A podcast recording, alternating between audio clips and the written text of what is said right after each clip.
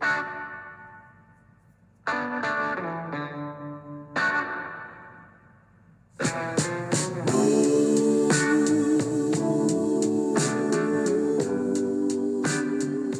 morning and welcome to the Marcus Today pre market podcast. My name is Henry Jennings and it is Monday, the 12th of December. And as usual, with all the information contained in this morning meeting podcast, it is general advice only. So please do your own research. Contact your own financial advisor regarding any of the thoughts, ideas, or insights in this podcast. All right, well, let's go straight away to the scores on the doors from the US and overseas markets. We have the Dow Jones down 305 points, or 0.9 of a percent, 33,476. We had a high of 63 positive and a low of 319 negative. So we did see a last hour sell off in the, US markets. So some nerves crept in ahead of the Federal Reserve meeting this week. And of course, we've also got the CPI coming out from the US as well. So two of the main events this week. NASDAQ closing down 0.7 of a percent, 77 points, just above 11,000, 11,005. And the S&P 500 down 29 points or 0.73. So pretty much in line with the others uh, down 29 to 39.34. The VIX Volatility Index was up 2.3, back up to 22.86. Not staggering, uh, but still creeping a little bit higher. Over in Europe, we saw the Stoxx 600 up 0.8, so they was looking at the uh, US markets uh, before that sell-off, as uh, the time zone there would have made them only see positives. Stoxx 600 0.8% better. FTSE slightly better, four whole points, 0.06%. Germany up 0.7, France up 0.5, and that is it. In terms of the US dollar index, that was uh, pretty much unchanged as well, 104.97, and we also saw uh, some movement at the station, for the word really had passed around in US bonds uh, with the 10 year back up to 3.59%, two years 4.34. Aussie 10 years 3.36 and the Aussie dollar 67.91.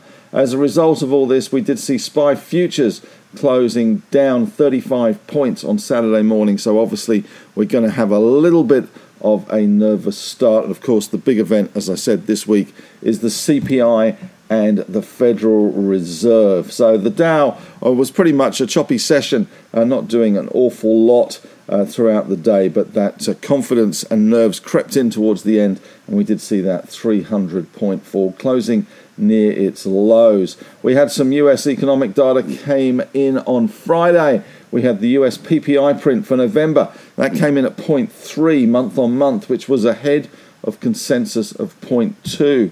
This is one of the final pieces in the puzzle for the Fed's decision making. So, uh, whether it's going to be 50 basis points or 75 basis points, we'll wait and see. 50 does seem to be uh, the consensus there, but we will get maybe some commentary from Jerome Powell. On a slightly better note, consumer sentiment in the US picked up as well. Uh, that was buoyed by falling petrol prices. So that was something uh, that was helping consumer sentiment. Those gas prices in the US have fallen from around five bucks a gallon to I think around three dollars thirty odd uh, a gallon. Of course, it does vary from state to state. California being uh, a pretty high uh, number there. In terms of stocks, Apple 0.3 down, Meta up 0.5, Google down 0.9, Microsoft down 0.8, Amazon down 1.4, Tesla had a good day up 323, 3.23%, Netflix, of course, the Ginge and Whinge uh, series out at the moment, so that is uh, helping Netflix, no doubt,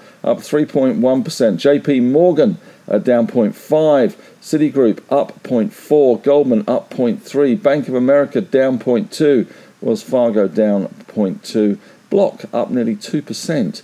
We saw Walmart down 2.3%, ExxonMobil fell 0.9 of a percent as well.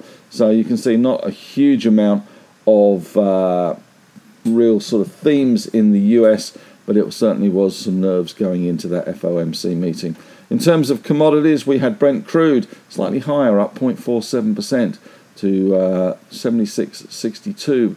WTI, though, looking as if it could hit 70, $70.95, down 25 cents or 0.35%.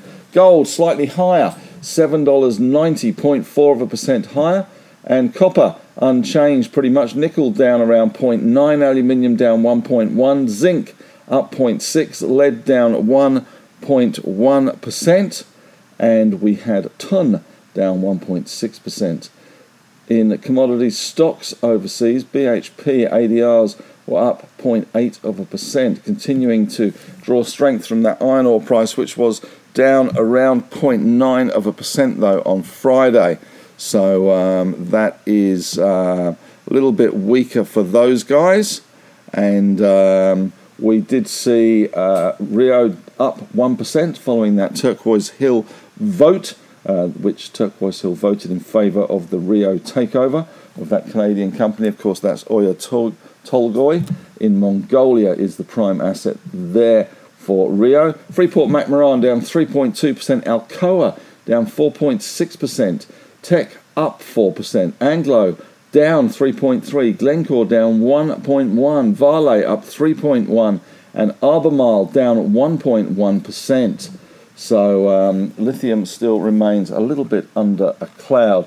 In terms of highlights today, we do see in the papers today, it looks like Potentia Capital is going to be increasing its bid for Tyro Payments to $1.60 a share. The last bid was 127 and uh, there are a couple of other players in the background there in terms of Westpac and Monetis, Monetis from Canada, uh, which could be uh, interested in that. Although Westpac does seem to have been pushing back on the timeline uh, there for um, for that bid.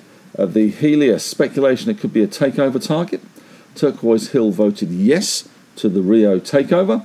Aurizon Holdings AZJ is expected to announce the demerger of its East Coast rail business, and Genesis Minerals GMD and St Barbara SBM look as if they're near to combine assets in the Leonora region. That's the report in the paper today. In brokerage, Citigroup has initiated MMS, that's McMillan Shakespeare, and SIQ, both initiated with a buy with McMillan Shakespeare. It's a price target of $16.40 and Smart Group SIQ has initiated a buy with $6.60 being the price target there. And uh, other news in this morning: Paramount has offered Cricket Australia 1.5 billion to secure Australian cricket broadcast rights for the next however many years, next seven years for Paramount.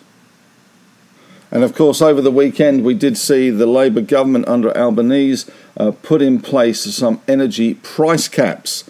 So, the question of the day today is Do you think we should have energy price caps on gas and coal in Australia? Well, that's it from me. Thanks very much for listening. Have a great day. And as always, may the trading gods be with you.